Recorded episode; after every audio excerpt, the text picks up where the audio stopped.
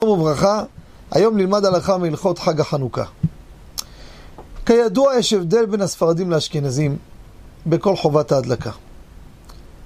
לספרדים, בעל הבית מדליק מוציא את כולם ידי חובה.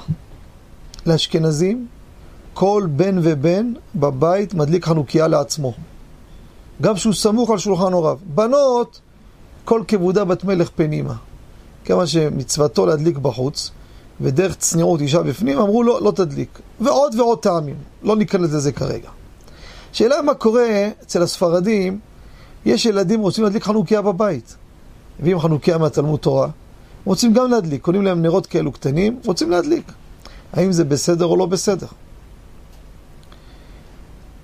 שהרי אולי נגיד מוסיפים פה דבר שלא לצורך, הלכה למעשה רבותיי, אין פה לא בל תוסיף ולא שום דבר. וגם בעל הבית רוצה להדליק שתי חנוכיות, אין שום בעיה. תדליק אחד בחלון לכיוון הרחוב, ועוד אחד בכניסה. שיהיה פרסום עוד יותר, אדרבה. מצוין. לכן הילדים, תנו להם שידליקו, כמובן בלי ברכות. רק מה את החנוכיות תשימו בהפרדות. מה זה הפרדה? שלא ישימו אותו צמוד לחנוכיה של האבא, ואז יראה באותו גובה כמו איזה הילולה של איזה צדיק פה, איזה קברות צדיקים מלא נרות. לא טוב, צריך שיראה חנוכיה. לכן, אפשר לתת להם שידליקו, ואין בזה שום חשש.